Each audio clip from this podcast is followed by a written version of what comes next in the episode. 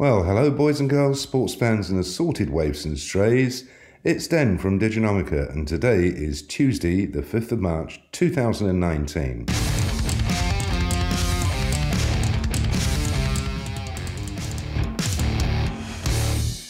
Well, today it's all about retail, and that is exactly what it's all about. It's a very special retail uh, edition. Okay, so I've done some reading in While Retail Consultants Focus on Technology, Are They Forgetting the Basics?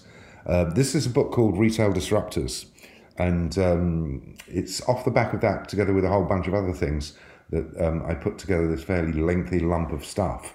And essentially, what I'm saying is the retail market, and especially the grocery led segment, is a complex market. It would be nice to think that focusing on technology as a way to improve or sustain performance would result in better retail outcomes. But the hard truth is very, very different.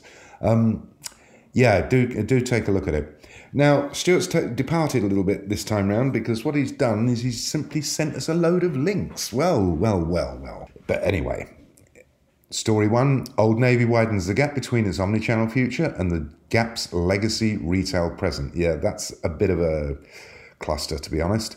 Uh, Lowe's and Home Depot, home improvement retails in search of digital fixing up. Yep, more problems. JC CEO, we need to re-establish the foundations of retail despite years of digital transformation.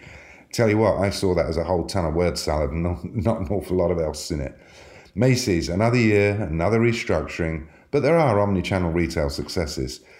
Yeah, it's terrible out there, isn't it, at the moment? Lots of action, not so much in terms of results so far. And I'm just going to have to put this out there in a in an image because Breaking Bad is PayPal developers unleash their inner Swedish chef. And if you can make sense of this thing, you're a better man than me. Anyway, that was the very, very shortened version of the daily. See you next time.